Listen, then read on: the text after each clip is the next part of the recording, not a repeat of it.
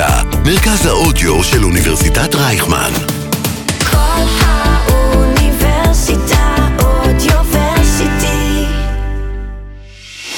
ומה עכשיו?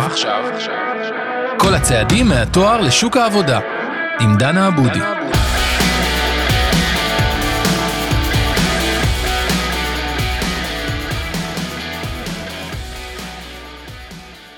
שלום לכולם ותודה רבה שחזרתם להאזין לפודקאסט ומה עכשיו? סדרת הפרקים שתיתן לכם את כל הכלים לסיים את התואר ולצאת לעולם העבודה שלמים ומוכנים.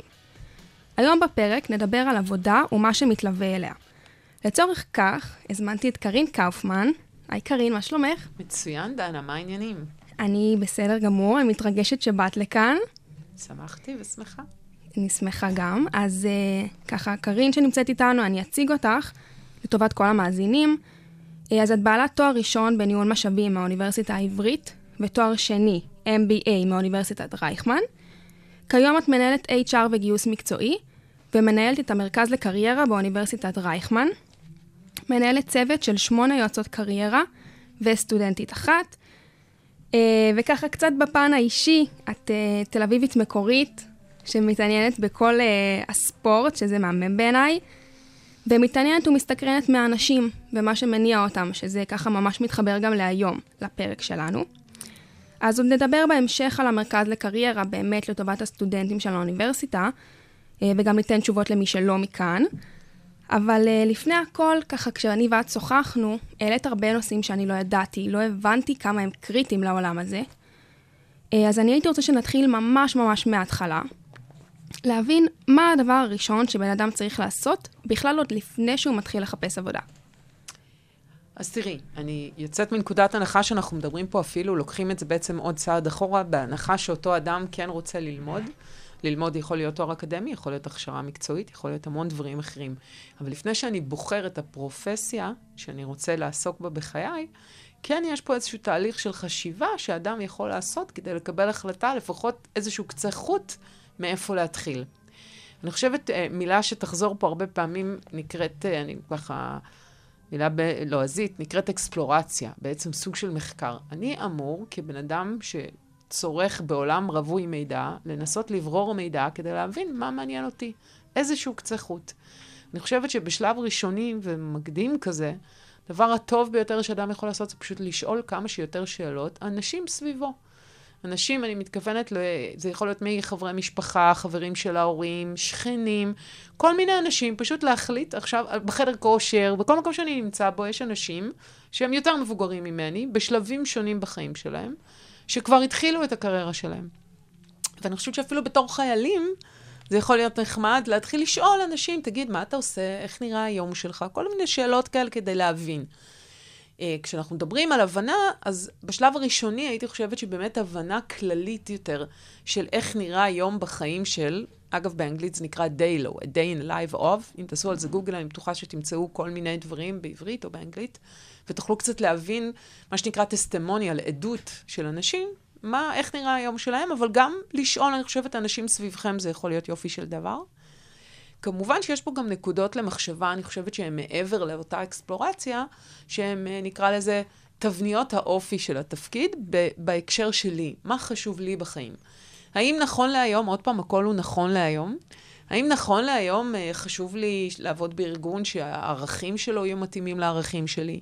האם חשוב לי לאזן טוב בין הבית לעבודה? זאת אומרת, עד כמה אני מוכן לחפש עבודה שאני עובד בה המון שעות ואני מחובר אליה בלב ובנפש מבוקר עד ערב, לבין אני כן חשוב לי שיהיה לי זמן לתחביבים שלי.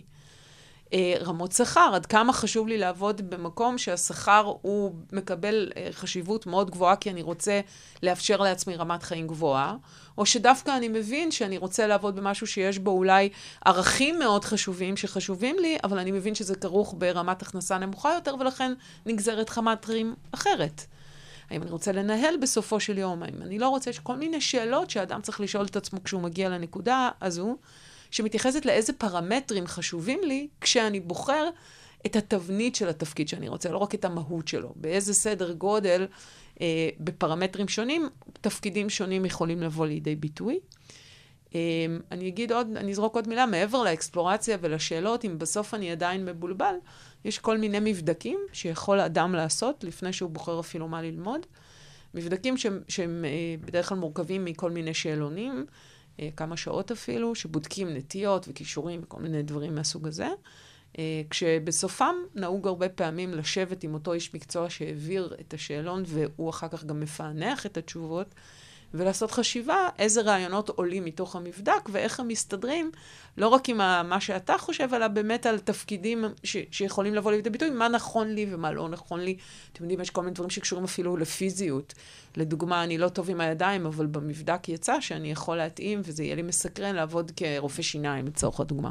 אבל הידיים שלי פחות טובות, אז יכול להיות שמתאים לי עם רפואה, אז אולי משהו אחר, לא רפואת שיניים. אז יש משהו בכמה שיחות שממשיכים אותם אחר כך, כדי למצוא באמת, אה, לדייק מבין האופציות שעולות במבדק. אוקיי, ואת מרגישה ככה שזה רלוונטי גם לתארים שהם כלליים? לדוגמה, שהם לא פר מקצוע.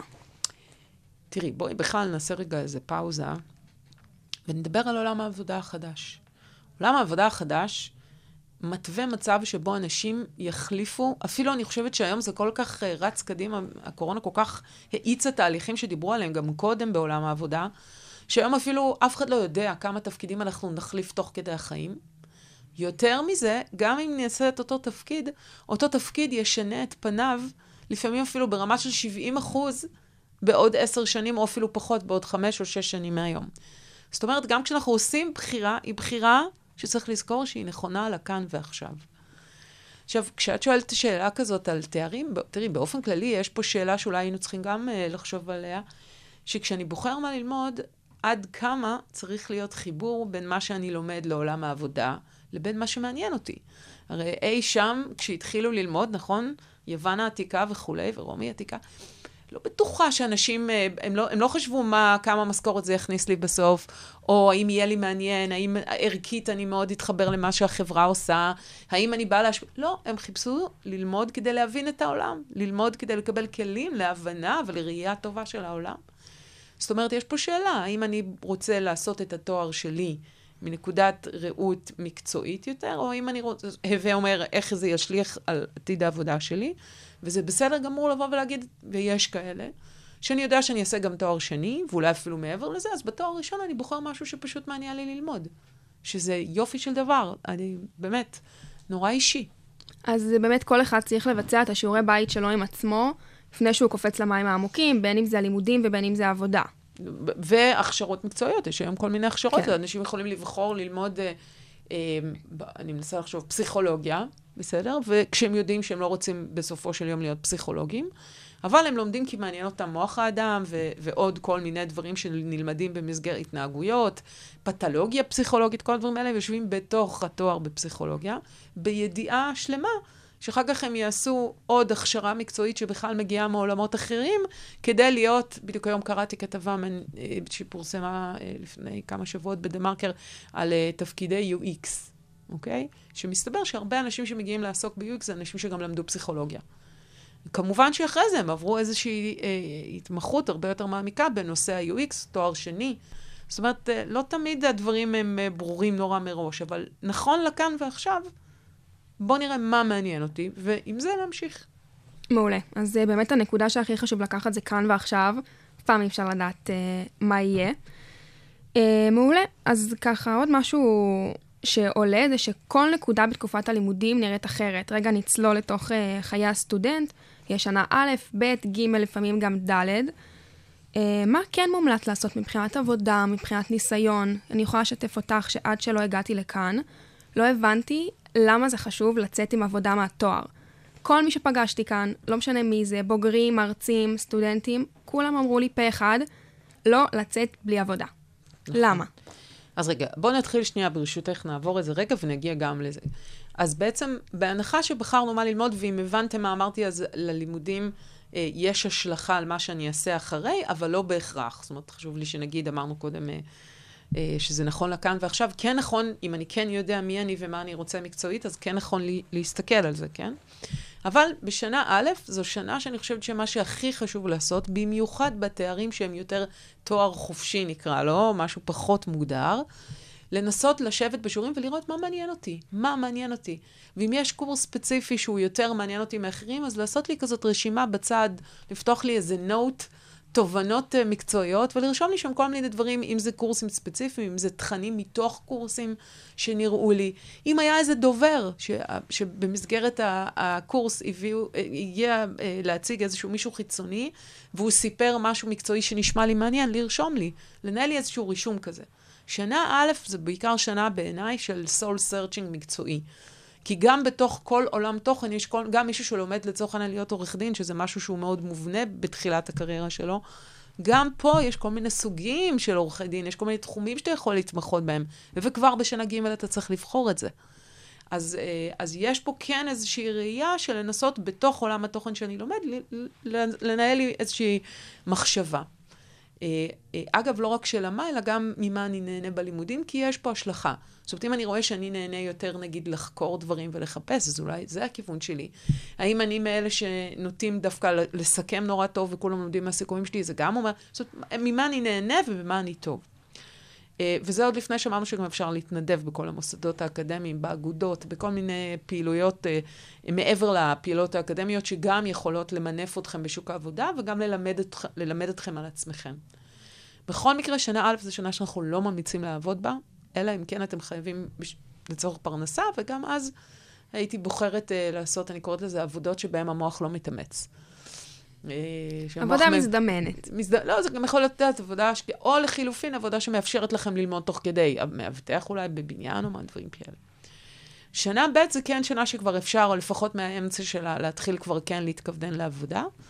Um, אני חושבת שהדבר הכיפי בשנים ב' וג', שאת, או בכלל, בעבודה של סטודנט, זה שכשהיא כבר מתחילה להיות יותר ויותר מקצועית, היא מאפשרת לכם להתנסות מבלי שיקרה פה, במרכאות, אני אומר איזה אסון גדול. זאת אומרת, להתחיל לעבוד במקום אחד ולראות שזה לא זה, ואחרי חודשיים לעזוב ולעבור למקום אחר, זה בסדר גמור, זה סביר. אתם סטודנטים, אתם מתנסים, אתם מגלים עולם, מגלים עולמות. אז זה הזמן הטוב לעשות את כל ההתנסויות האלה. אני כן אגיד שמישהו שיצא מהתואר בסוף השנה השלישית, ו- או הרביעית, ולא עבד, ולא היה כבר חלק מארגון, אגב, פותחת סוגריים, גם אם זאת משרה שמתפרנסים בה פחות מאשר להיות uh, מארח או מארחת או שליח, צריך לעשות את זה. אתם רוצים להיות חלק מארגון מסודר, אתם רוצים להבין מחלקות של ארגון. זה, זה בוא נגיד ככה, יש איזשהו חלק בעבודת סטודנט מקצועית, אני לא מדברת על עבודות סטודנט הלא מקצועיות, שמי שמנסה לקפץ מעליה, בסוף יפגוש אותה כשהוא יסיים את התואר בהרבה מאוד תחומים. לא בכולם, אבל בהרבה מאוד תחומים. אז עדיף לגמור עם זה כסטודנט. בהרבה מאוד גופים גם יש גמישות ללימודים ולמבחנים, ועכשיו בכלל כשזה היברידי, אז עוד יותר, עוד יותר נוח. אז אני באמת חושבת שצריך להתחיל לעבוד, וכדאי להתייעץ עם מרכז הקריירה של המוסד שאתה נמצא בו. בדרך כלל רוב הגופים כן מפרסמים בהרבה מאוד מקומות. ובמוסדות אקדמיים, וזו הזדמנות נהדרת ללמוד, להיחשף וגם לגלות על עצמכם מה חשוב לכם כשאתם כבר בתוך מקום עבודה, מה חשוב לכם במקום העבודה. הבנתי, אז חוץ מזה שזה תורם לי, יש לזה גם באמת חשיבות שסיימתי את התואר, אני מחפשת עבודה, אבל כבר יש לי ניסיון. בדיוק, זה בדיוק מה שאני אומרת, בלי זה, הרבה פעמים אי אפשר יהיה להתקדם. אנחנו... בדיוק עכשיו נערכים ליריד שלנו, ליריד מעסיקים של הבינתחומי, של אה, אוניברסיטת רייכמן, סליחה, אה, שהשנה יתקיים בשני למאי, ואנחנו פונים למעסיקים כדי להזמין אותם, והרבה פעמים אנחנו מוצאים, מוצאים את עצמנו אומרים למעסיקים, תשמעו, יש פה הרבה, אה, אצלנו לפחות ממה שאנחנו יודעים, מעל 70 אחוז מהסטודנטים בסוף שנה ג' כבר יוצאים עם ניסיון מקצועי, שוב, כסטודנט במשרת משמרות כזו או אחרת, אבל בגוף עסקי או גוף ציבורי, ממש צוברים ניסיון מקצועי, הם כבר לא פרש גרין, עבדו עד עכשיו רק כשליחים או מאבטחים או, או משהו מהמשפחות האלה. אז uh, אני פשוט אומרת, כן, זה הכרחי. אחרת, אתם תצטרכו לחזור אחורה עוד פעם ולהיות... Uh, סתם, ניקח את שוק ההון, תצטרכו, אם אתם רוצים להיכנס לשוק ההון, תצטרכו עוד פעם לחזור להיות איזה... אה, כזה טלמרקטינג, או, או מישהו שקובע פגישות, או סתם תמיכה כזו מאוד פשוטה באיזשהו מקום, כי זה תפקיד התחלה שכדאי לעשות אותו כסטודנט. זה גמיש, זה מותאם לסטודנטים, אתם מבינים ארגון, מבינים מוצרים, מבינים תהליכים, וזה כבר הקפיצה הזאת שאתה רוצה להיות בה כשאתה מסיים את התואר. מעולה, אז uh, באמת אני מבינה שיש לזה חשיבות. אני גם שמחה שככה הבנתי את זה בעודי סטודנטית. Um, אוקיי, אז קיבלתי כיוון למה מעניין אותי, um, הגעתי לצומת דרכים שבה אני רוצה להתחיל uh, לחפש עבודה. אז uh, איך עושים את זה?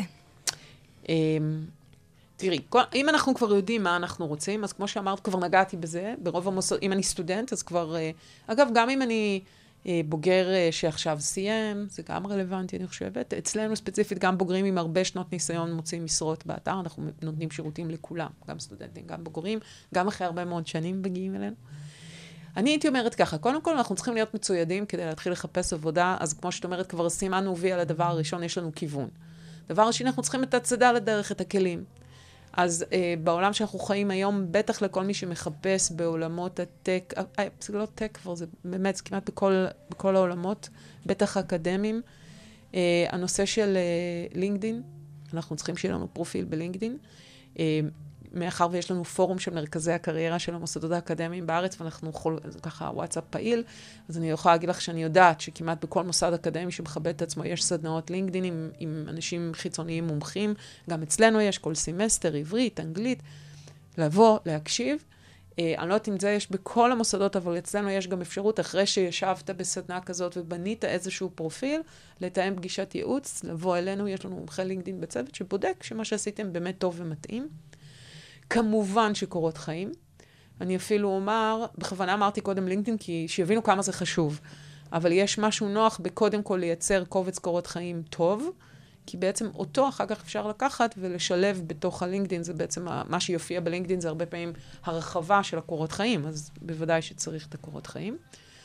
אה, אז רגע, השאלה לגבי הלינקדין, כל כך משמעותי כי זה העולם היום, כי שם מסתכלים, לשם מגיעים.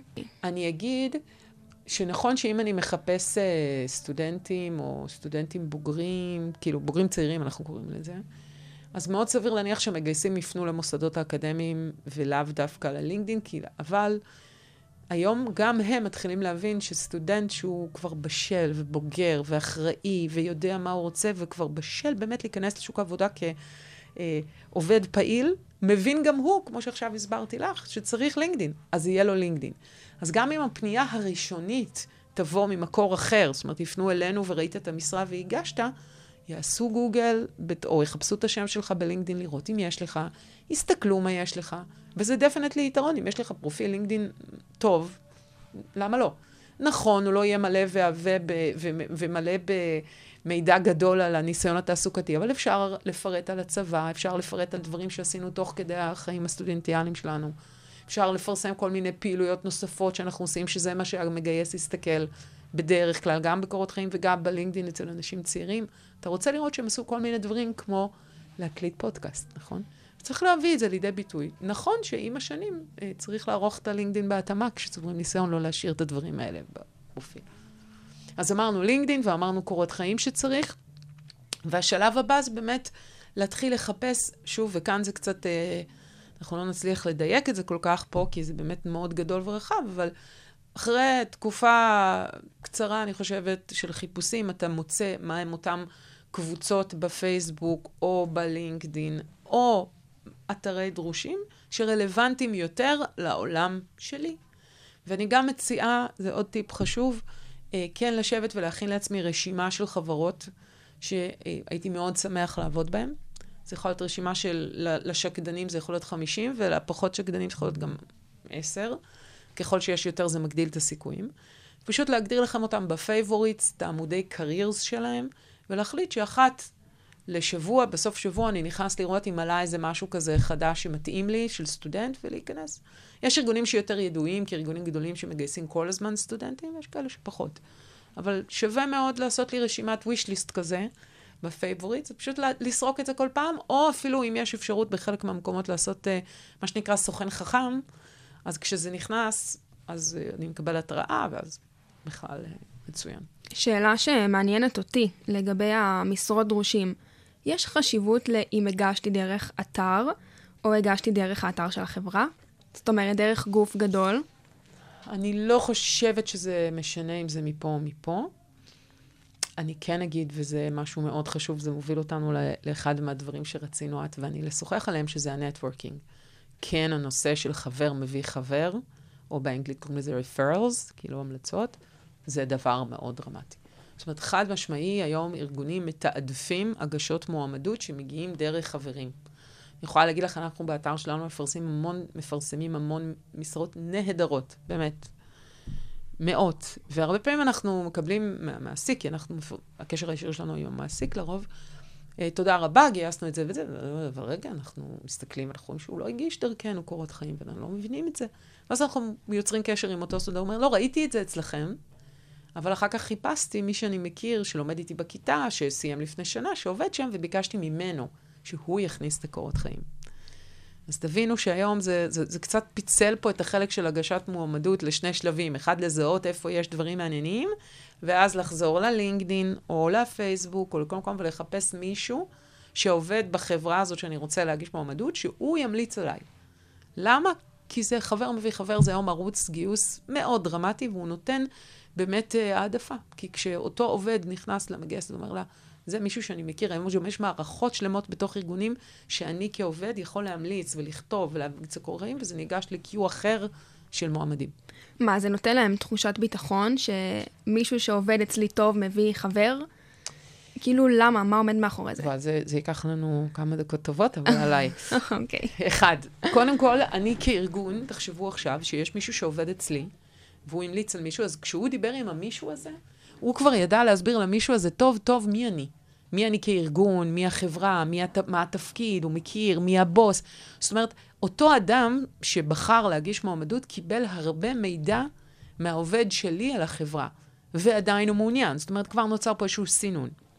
שתיים, אם העובד שלי, זה אותו מועמד, נמצא, ב, תקראו לזה באורביטל, סביב העובד שלי, אז הם באים מאותו מיליה. הם מכירים אחד את השני, הם יודעים, יש משהו בחיבור הזה, שאם אותו עובד שממליץ עליו מרוצה, אז כנראה שהבן אדם הזה חולק איתו כל מיני תחומי עניין ופשן וכל מיני. ודבר השלישי, עובד בדרך כלל לא ימליץ על מישהו שהוא לא טוב. זה השם, זה השם שלו. אוקיי? אז אני מרוויח פה גם איזשהו סוג של סינון שכנראה הבן אדם הזה, או לפחות ברמת האישיות, אותו עובד אולי לא מכיר אותו מקצועית בתפקיד X, אבל הוא מכיר אותו אישיותית. ואם הוא מוצא שהוא מספיק טוב והוא ממליץ עליו, אז כנראה שהאיש הזה הוא בסדר ברמה האישיותית. שניים, אם הם חברים, אז כנראה שהוא גם, ש... שני הצדדים שמעו אחד מהשני הרבה על מה הם עושים, ומה הם אוהבים, ומה הם מכירים, ועדיין הם מוצאים שהוא, ש... ש... שאותו מועמד מתאים. יש פה הרבה, אז כאילו, אם אנחנו מדמיינים את זה כמו משפך של סינון, זה כאילו שכבר עברנו חצי מהצינור, או, או שליש מהצינור, בדרך ל... למציאת הבן אדם, ולכן זה מקבל תעדוף. כן, זה ממש נותן ביטחון גם לצד של המעסיק. כן. כן, הבנתי למה את מתכוונת. זה נותן למעסיק ביטחון משני הצדדים. מבינה? הוא מרוויח גם מהמועמד וגם כן. מהעובד. שניהם סיננו לו קצת, כל אחד מההיבט שלו. מעולה, אז לגבי נטוורקינג, שבאמת אה, דיברנו על זה, איך את חושבת שאפשר ליצור אותו? איך אפשר... קודם כל הבנו כמה הוא חשוב, נכון? נכון. חד משמעית. אני חושבת שזה, ואני רוצה לדבר גם על עוד שני דברים בהיבט הזה של, יש דברים שאי אפשר לעשות ב, בש, כשרוצים, אוקיי? יש דברים שאנחנו יכולים להחליט, סתם לצורך העניין, לפני רעיון עבודה, או עכשיו אני צריך לחפש, אני יושב וחושב על חברות שאני רוצה, ואני אומר לעצמי, אני תוך שבוע אפיינתי לעצמי 40 חברות שבא לי לעבוד בהן. ושבוע אחרי זה, אני תוך שבוע מעכשיו פתחתי לינקדאין ועשיתי קורות חיים וקבעתי פגישת ייעוץ במרכז לקריירה, ואני תוך חודש מהיום מסודר. אבל אם אני רוצה להתחיל להשתמש בחברים, אני לא יכול להחליט שבעוד שבוע יהיה לי נטוורק. לא. נטוורק זה משהו שצריך להתחיל ולעבוד עליו מהיום שנכנסה רגליכם למרכז אקדמי להתחיל ללמוד, לא משנה איפה, וזה לכל החיים. כל האנשים שאתם פוגשים ויש להם איזושהי איכות מקצועית, גם אם כרגע היא נראית לכם ממש לא קשורה אליכם, פשוט לצרף אותם לפייסבוק, ויותר חשוב, ללינקדאין. כשאני פותח account של לינקדאין, הדבר הראשון שאני עושה כסטודנט, זה מסתכל על כל השמות של הוואטס, פותח את הוואטסאפ, מחפש שם שם ומציע להם, לכל האנשים האלה חברות. אתם אף פעם לא יודעים מי הם האנשים האלה שיושבים לידכם, עוד עזבו מה, מהתואר. אני יכולה להגיד לכם, בבית ספר היסודי שלי יש שני אנשים שהם מאוד, מאוד, מאוד הצליחו, שמות uh, מעולם העסקים מאוד מצליחים, שכשהיינו בבית ספר, לא ידענו שהם יהיו כאלה, אף אחד לא שיער שדווקא הם יהיו. אז אתם אף פעם לא יכולים לנחש מי זה אותו בן אדם, או מי אותו בן אדם שישב דווקא הוא בפוזיציה שתוכל לעזור לכם באיזשהו תפקיד. אז פשוט לאסוף, לאסוף אנשים, להציע כל שיחה, כל פגישה. סגרתי איתי עכשיו את הטלפון, חפשי אותי בלינקדאין, תציעי לי אה, חברות, אני אאשר, אנחנו מכירות, נכון? כן. החוכמה היא ליצור באמת רשת של אנשים כאלה שאתם מכירים ומכירים אתכם, כדי באמת להיות מסוגל לפנות אליהם. וכמובן שיש שיאמרו שכל מי שפונה אליך ב- בלינקדאין, אה, למעט מקרי קיצון של אה, מפתח הודי, שפשוט כולם מקבלים את זה, אה, כדאי לאשר. זה, זה תמיד נחמד שיש לך מישהו שאתה יכול לפנות, ראיתי שאתה עובד פה בוובה, שאנחנו מחוברים, אני אשמח לעזרה שלך. אוקיי? וגם אפשר באופן אקטיבי לחפש אנשים מעניינים. אני אפילו אגיד את זה, אם אני ראיתי משרה באיזשהו ארגון, חברה שאני רוצה לעבוד בה, ואני לא מוצא אף אחד מהאנשים שאני מכיר שעובדים שם. יכול להיות שהדרך הכי טובה לעשות היא לפנות למגייסת, לחפש, לכתוב בלינקדין את השם של החברה, להסתכל מי האנשים שעובדים שם, לחפש את מנהלת הגיוס או מגייסת כלשהי. לראות, אגב, אם יש מגייסת שלמדה במוסד שאתם למדתם, זה יופי, אם אתם מוצאים מישהי כזאת, ולכתוב לה פנייה בלינקדין, להציע לך אה, חברות, מה שנקרא, בלינקדין, ולרשום, היי, אני ככה וככה, ראיתי שיש משרה כזאת וכזאת, ומאוד מעניין אותי לעבוד אצלכם, הייתי שמח, או אפילו אם אין משרה, אני סטודנטית לזה ולזה. אני יודעת שמדי פעם אתם מגייסים לתפקידים כאלה, ואני הייתי מאוד שמחה שתשקלו אותי. כמובן, פרופיל לינקדאין טוב, זוכרת? כי היא- תלך לבדוק. חד משמעית. או הוא ילך לבדוק. ומשם זה מתגלגל. זאת, היו עוד שני דברים שרציתי להגיד, שאני חושבת שהם חשובים וצריך לעשות אותם. אחד, אנגלית. שמעו, גייז, מה שנקרא. בלי אנגלית היום, כל מי שרוצה לעבוד בהייטק, בב... בכל מה שמסתיים בטק, או בכלל בחברות גלובליות, הוא רוצה לעבוד לא רק עם השוק המקומי, צריך אנגלית משובחת. אני יכולה להגיד לך, כמישהי שגם רואה רמות שכר, ברגע שנכנס לתיאור תפקיד ידע באנגלית, רמת השכר עולה. עכשיו, בסדר, לא כולם צריכים להיות אה, דוברי שפת אם ברמה שהם יודעים גם את כל ה, אה, אותה שפה ברמה המדוברת ברחוב, הסלנג. לא. אבל זה צריך להיות בן אדם שאנגלית היא כלי בארגז הכלים שלא מלחיץ אותו. שאם הוא צריך מחר לכתוב באנגלית, לקרוא באנגלית, לדבר באנגלית או להבין ולשמוע, זה בסדר. גם אם זה לא כמו עברית, זה ברמה מספיק טובה להרגיש בנוח בתוכה. אני באמת ממליצה, בכל לשון של בקשה, לא לחכות לרגע להתחיל מעכשיו. Um, עכשיו יש כמה שאלות שבאמת אספתי מחבר'ה, ספסל הלימודים, חברים מהבית, וקדימה נתקיל אותך בהן. יאללה. אה, אז השאלה הראשונה היא שאני נחשפתי למלא משרות. באמת, האינטרנט מפוצץ במשרות. ככה באמת על קצה המזלג שכל אחד ייקח את זה לכיוון שלו, איך אני יודע מה מתאים לי? מה אני צריך לקרוא בשביל להבין אם זה בשבילי או לא? אני יוצאת מנקודת הנחה שכשאני רואה את כל המשרות האלה, ברמה של עניין, אני כבר מיינתי, כן? זאת אומרת, איך, זה, איך אני יודע אם זה יהיה לי מעניין או לא? זה בדיוק הכיף בלהיות אנשים כאלה צעירים וסטודנטים. זה נראה לי מעניין, אני קורא וזה נשמע לי מעניין. אני יכול לחפש מישהו שעובד בחברה ולשאול אותו. אני יכול לחפש מישהו שעושה תפקיד דומה ולשאול אותו, למרות שהרבה פעמים תפקידים בין חברה לחברה הם אותו דבר, אבל עדיין יכול לקבל. מעולה. אז uh, עוד שאלה שעלתה, זה שיש איזושהי עננה לא ברורה, שאולי אין משרות, קורונה, מחפשים פחות uh, עובדים, חברות מצטמצמות. יש סיבה לחשוש מלצאת לשוק העבודה ולא למצוא עבודה? בוא נאמר ככה, מי שיצא לשוק, נכון לעכשיו, מזכירה לך, נכון לעכשיו זה משפט, זה מוטו מוביל בשיחה שלנו. נכון לעכשיו, שוק העבודה הוא במצב כל כך טוב לעובדים. זה שוק, זה, נ- כשמסתכלים על שוק עבודה, מדברים על שוק עובדים ועל שוק מעסיקים. כשהשוק מאוד חזק מבחינת כלכלה שורית ויש הרבה הצעות עבודה וכולי, זה, כל, זה נקרא שוק עובדים. יש המון הצעות עבודה ואין מספיק עובדים. זה, אנחנו עכשיו בשוק עובדים שכמוהו עוד לא ידעו פה. וזה אומרים כל אנשי המקצוע. מכל מיני סיבות שנראה לי שהזמן אה, קצר, אבל ש, שהיריעה קצרה, יש המון סיבות, כל אחד תורם את חלקו לזה ששוק העבודה עכשיו אין מספיק עובדים. יש ביקושים אדירים לאנשים ואין מספיק עובדים. אה, כל עוד יימשך, המצב הזה, אז מצבם של כל מי שנמצאים בשוק העבודה עכשיו יותר טוב ממה שהוא היה, גם ברמת כמות ההצעות וגם ברמת התנאים שהם יכולים לקבל וכולי. אם עד שתצאו לשוק העבודה ב- ביולי-אוגוסט המצב ישתנה, אז יכול להיות שדברים יראו אחרת, אבל כרגע לא צריכה להיות בעיה.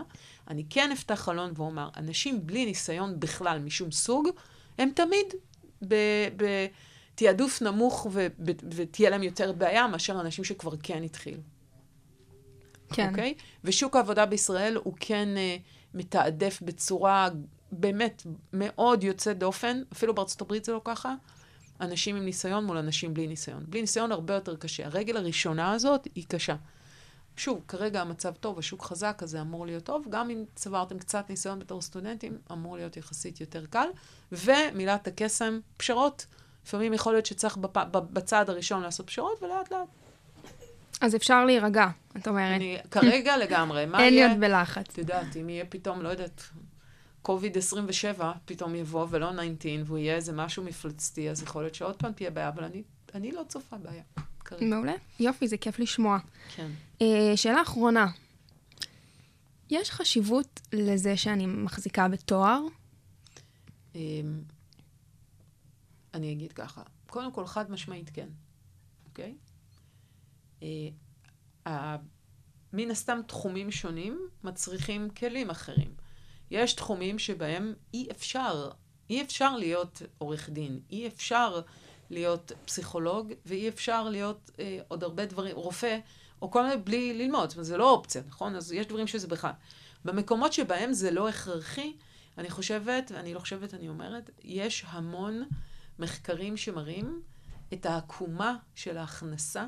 אני לא מדברת עכשיו על פרמטרים אחרים שהם גם חשובים, שזה שביעות רצון והתפתחות מקצועית וכל מיני סיפוק בכלל מכל מיני פרמטרים שיש במקום עבודה שהם גם חשובים. אני מתייחסת רק להכנסה כרגע.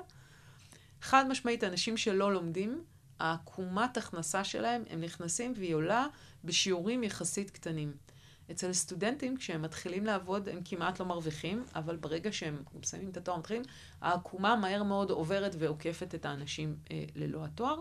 חשוב לי לפתוח אה, אה, ולהגיד, אני אפתח סוגריים, כן, נכון, יש המון אנשים, כולל אנשים מפורסמים שכולנו מכירים, כמו סטיב ג'ובס וצוקרברג, צוקי ועוד כל מיני כאלה, שבעצם לא למדו עד סוף, לא סיימו את התואר, ותראי איפה הם היום. אבל הם לא הכלל, הם היוצאים מן הכלל והם לא מעידים על הכלל. רובנו, או רוב האנשים, כן, כדאי להם ללמוד, לקבל כלים. אני אפתח עוד סוגריים ואני אגיד שבשוק הישראלי לפחות כרגע, עדיין העדפה היא חד משמעית לאנשים עם תואר. אה, יכול להיות שזה ישתנה. בעולם יש מקומות שזה לאט לאט מתחיל להשתנות, אין לדעת. אז אה, אני כן אשמח שתיגעי במרכז לקריירה כאן באוניברסיטת רייכמן, לטובת הסטודנטים שמאזינים שלומדים כאן, שנבין אה, מה זה. אז למרכז לקריירה אה, יש שתי פלטפורמות של שירותים. פלטפורמה אחת היא פלטפורמה אישית, ייעוצית. כל סטודנט וכל בוגר, וזה לאורך כל שנות הקריירה, כמו שכבר אמרתי, מגיעים לפה אנשים בני הרבה... אתמול, אתמול קיבלנו מייל ממישהו שסיים ב-99 את הלימודים. הוא עורך דין, עשה מסלול מעניין, כל מיני דברים, והוא רוצה עוד פעם לחשוב מה עכשיו. הוא בן 47, מה עכשיו? והוא בא, הוא בא לפגישה, אנחנו קובעים איתו פגישה. אז פגישת ייעוץ כזאת, מן הסתם האופי שלה משתנה מאדם לאדם, ומה המטען והרקע שהוא מביא לפגישה, או מה הצומת, או הקושי שהוא נתקל בו. אבל בגדול המטרה של הפגישה היא, בהינתן עוד פעם הרקע השונה שמביאים הנועצים, המטרה היא באיזשהו שלב בפגישה להגיע להתמקדות שאומרת, אוקיי, אז אני מחפש את זה, או את זה, או את זה. עם סטודנטים זה יותר אנחנו. היועצים, ניתן מידע על כל מיני תפקידים שאתם מעלים, או נשאל שאלות, אם אתם אומרים אנחנו לא יודעים, אז נתחיל לתחול, לשאול שאלות, ממה אני נהנה, מה אני אוהב, מה נראה לי. ננסה איפשהו בפגישה להגיע לאיזושהי כן התמקדות במספר תפקידים או עולמות של תפקידים מסוימים. במידת הצורך נעזור לכם, זה בדרך כלל עם סטודנטים נדרש לערוך את הקורות חיים כדי שיהיו מיטביים למה שאתם רוצים. קורות חיים כמסמך לא יכול להתאים לכל משרה בעולם. אה, ואחר כך, אם צריך, יש אנשים שאולי צריכים הכנה לראיון, אז ננסה לעזור עם זה, אה, או קשרים עם כל מיני גופים אם צריך. אנחנו ננחה אתכם איפה אפשר למצוא מאגרים של משרות לתחומים הספציפיים שמעניינים אתכם. זו פגישת ייעוץ, והנועץ גם מוזמן אחרי זה לשלוח ליועץ או ליועצת את הקובץ קורות חיים שלו, היא רואה שהוא באמת אה, ערך אותם מיטבית, וגם בכלל להתייעץ, לעזר, לשאול, כל, כל דבר שעולה. זה קשר שחשוב לפתח ולטפח, אפרופו נטוורקינג לחיים. אה, והפלטפורמה השנייה זה הזדמנויות. אז יש לנו אתר, כמו שאמרתי, למי שלא מכיר את האתר שלנו, במרכז האישי יש עיגול של הצעות עבודה, זה הכי קל משם, זה אנחנו. פשוט להיכנס, אפשר גם להיכנס ממקור אחר, אבל שם זה הכי קצר. אה, ויש הרבה הצעות עבודה, הם מעלים קובץ קורות חיים, ופשוט זה מגיע למעסיק ישירות. אנחנו עושים אירועים, אנחנו עושים הרבה מאוד אירועים בשנה, אם זה סדנאות, כמו שהזכרתי, לינקדין, או סדנאות אה, חיפוש עבודה לקהלים מדויקים פה, כמו רואי חשבון, מדעי המחשב, אה, משפטנים, אה, מי שרוצה לעשות התמחות בפסיכולוגיה, כל הדברים האלה. ואנחנו עושים גם אה, אה, המון אירועים של חברות שמגיעות לקמפוס, לפי התחומים שנלמדים בו, מה שנקרא, מה שנקרא אירועי זרקור. מגיע מעסיק, מספר על החברה, אנחנו תמיד מתעקשים שהוא גם מספר על התחום, על התפקידים. הרבה פעמים הם הביאו איתם אנשים צעירים שממלאים את התפקידים האלה, אם זה סטודנטים או בוגרים. אה, ומשם אחר כך בעצם יש הזדמנות לשמוע על התפקיד, המעסיק מספר על התהליך הצפוי ואיזה סוג, איך נראה התפקיד, זוכרים דיברנו על דיילו, איך נראה a day in a life of של התפקיד הזה. אה, זהו, חלק מהאירועים הם באמת אירועי גיוס, וחלק זה פשוט אירועים ללמוד על עולמות תוכן שאנחנו חושבים שאתם צריכים להכיר, אה, מיועדים לקהלים אה, ספציפיים. פאנלים עם בוגרים שעשו את זה, לשמוע מה המסלולים שלהם. ויש לנו ירידים. יש לנו יריד משפטים להתמחות משפטית, ויריד כללי, שמשתתפות פה בדרך כלל סדר גודל של 100 חברות, בגן הפסלים. זהו, גם השנה יש לנו כזה, אם קורונה תרשה לנו, ולא כן. תהרוס לנו, אז זה יהיה בשני למאי. מהמם. אז uh, באמת זאת פלטפורמה מדהימה שהאוניברסיטה נותנת. Uh, אז משהו אחרון, יש לך איזשהו טיפ לתת לכל מי שמאזין לנו, שסיים את התואר והוא עכשיו רוצה לחפש עבודה? אני חושבת בעיקר לא להילחץ מהבחירה. זאת אומרת, אני מוצאת הרבה פעמים שיש אנשים ש... שבחרו, אנחנו, אני יודעת את זה, כי אנחנו, התרבות שלנו כל הזמן מלמדת אותנו, וזה טוב עכשיו, לחלום, להגדיר לנו יעדים ומטרות ולעקוב, זה, זה הכל good and fine, ואני בעד, אני חושבת שבלי זה קצת קשה להגיע. אבל תמיד אה, אה, מדמיינת את הדבר הבא. אני עולה על הייווי, נגיד בארצות הברית הן גדולות וארוכות, ויש לי כיוון. אני יודע לאן אני רוצה ללכת, זה חשוב, כדי למצוא צריך שיהיה כיוון. אבל לאורך הדרך יש כל מיני, מציעים לי כל מיני הצעות. אז אני יורד שנייה מההייווי, נכון? כמו באיילון, אני יורד רגע בשלום, והולך לבדוק מה מציעים לי בשלום. אם הציעו לי משהו טוב, אז היא נהדר. אז עכשיו אני עליתי על הייווי אחר דרך השלום, ועכשיו אני בכלל על, הק... על, ה... על הכביש אחד לאנשהו. זאת אומרת, אני תמיד עם כיוון, אבל אני בודק דברים, ואני מבין שהרבה פעמים ההחלטות הן לא הרות גורל. הרבה פעמים אני רואה אנשים צעירים מתעקשים, מתעקשים, מתעקשים, ובסוף גם ככה עושים את הפשרות. אז תנסו לעשות את הפשרות האלה, אתם צעירים, אתם יכולים להתנסות, זה הזמן. זה לא החלטות uh, מאוד גורליות, זה החלטות קטנות. להתחיל, לראות, לשנות. יופי, אז uh, המון המון תודה אין בעד מה. שבאת לכאן, ובאמת uh, יש לנו פה המון המון מידע וידע שאני ממש שמחה שדיברנו עליו. אז תודה רבה רבה. Uh, ותודה רבה לכם שהאזנתם לפודקאסט ומה עכשיו, ונתראה בפרק הבא.